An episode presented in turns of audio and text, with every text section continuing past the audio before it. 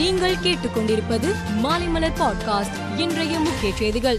Online விளையாட்டுகளை தடை செய்வது, ஒழுங்குபடுத்துவது தொடர்பாக கருத்துக்களை பகிர விரும்பும் பொதுமக்கள் ஆன்லைன் நிறுவனங்கள் ஓம் SEC at TN dot GOV dot இன் என்ற மின்னஞ்சல் முகவரியில் தங்கள் கருத்துக்களை பனிரெண்டு எட்டு இரண்டாயிரத்தி இருபத்தி இரண்டுக்குள் தெரிவிக்கலாம். நேரடியாக கூற விரும்புவோருக்கான கருத்து கேட்பு கூட்டம் பதினொன்று எட்டு இரண்டாயிரத்தி இருபத்தி இரண்டு அன்று மாலை நான்கு மணி முதல் நடைபெறும் என தமிழக அரசின் உள்துறை மதுவிலக்கு மற்றும் ஆயத்தீர்வைத்துறை செயலாளர் பனீந்திர ரெட்டி தெரிவித்துள்ளார். தமிழகம் முழுவதும் அனைத்து குடும்பங்களுக்கும் குடும்ப சுகாதார அட்டை விநியோகிக்கும் திட்டம் நடைமுறைப்படுத்தப்படும் என மக்கள் நல்வாழ்வுத்துறை அமைச்சர் மா சுப்பிரமணியன் தெரிவித்தார். இந்த திட்டத்தின் கீழ் வீடுகளுக்கே நேரில் சென்று சர்க்கரை மற்றும் இரத்த அழுத்த பரிசோதனை செய்யப்பட்டு உரிய சிகிச்சை அளிக்கப்படும் என்றும் அவர் கூறினார். பூமியை கண்காணிக்கும் இஒஎஸ் ஜீரோ டூ செயற்கைக்கோள் மற்றும் இந்தியாவில் உள்ள எழுநூற்று ஐம்பது மாணவர்கள் உருவாக்கிய ஆசாதி சாட் எனும் சிறிய செயற்கைக்கோள் ஆகிய இரண்டு செயற்கைக்கோள்களுடன் எஸ்எஸ்எல்வி டி ஒன் ராக்கெட்டை இஸ்ரோ இன்று விண்ணில் செலுத்தியது. சிறிது நேரத்தில் செயற்கைக்கோள்களிலிருந்து சிக்னல் கிடைக்காததால் எஸ்எஸ்எல்வி டி ஒன் ராக்கெட் திட்டம் தோல்வி அடைந்ததாக அறிவித்துள்ள இஸ்ரோ, குழு அமைக்கப்பட்டு தோல்வி குறித்து ஆராயப்படும். விரைவில் எஸ்எஸ்எல்வி டி டூ ராக்கெட் உருவாக்கப்படும் என்றது. அமெரிக்க பாராளுமன்ற சபாநாயகர் நான்சி பெலோசோ சமீபத்தில் தைவான் சென்றார்.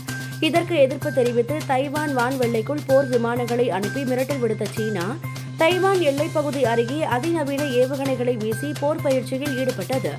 இதையடுத்து தைவானில் போர் பதற்ற நிலைமை அதிகரிப்பதை தடுக்க சர்வதேச ஆதரவை வழங்க வேண்டும் என தைவான் அதிபர் சாய் யிங்வின் வேண்டுகோள் விடுத்தார். கியூபா நாட்டின் மடான்சாஸ் நகரில் இடி மின்னலுடன் பலத்த மழை பெய்தது. இதில் அங்குள்ள எண்ணெய் சேமிப்பு கிடங்கு மீது மின்னல் தாக்கியது. இதனால் கிடங்கில் தீப்பிடித்து மளமளவென்று பரவியது. கரும்புகை வெளியேறியபடி தீ கொழுந்துவிட்டு எரிந்தது. இதையடுத்து ஹெலிகாப்டர் மூலம் தீயணைப்பு வீரர்கள் தீயை அணைக்கும் முயற்சியில் ஈடுபட்டனர். இந்த விபத்தில் நூற்று இருபத்தோரு பேர் படுகாயமடைந்தனர்.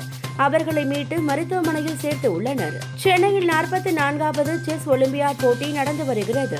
இந்நிலையில் சர்வதேச செஸ் கூட்டமைப்பு தலைவர் மற்றும் துணைத் தலைவர் தேர்ந்தெடுக்கும் தேர்தல் சென்னையில் நடைபெற்றது. இதில் அர்காடி ஓர்கோவிச் சர்வதேச செஸ் கூட்டமைப்பு தலைவராக மீண்டும் தேர்வு செய்யப்பட்டார்.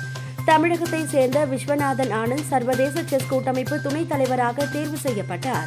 இந்தியா வெஸ்ட் இண்டீஸ் இடையிலான நான்காவது டி டுவெண்டி கிரிக்கெட் போட்டியில் இந்திய அணி ஐம்பத்தி ஒன்பது ரன் வித்தியாசத்தில் வெற்றி பெற்று டி டுவெண்டி தொடரை மூன்றுக்கு ஒன்று என கைப்பற்றியது.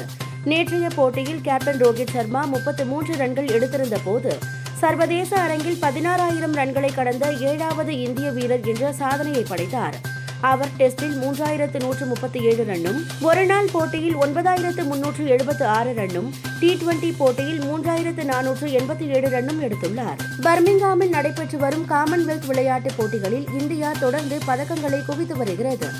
இன்று நடந்த பெண்களுக்கான நாற்பத்தி எட்டு கிலோ எடைப்பிரிவு குத்துச்சண்டை போட்டியில் இந்தியாவின் நீது கங்காஸ் தங்கப் பதக்கத்தை கைப்பற்றினார்.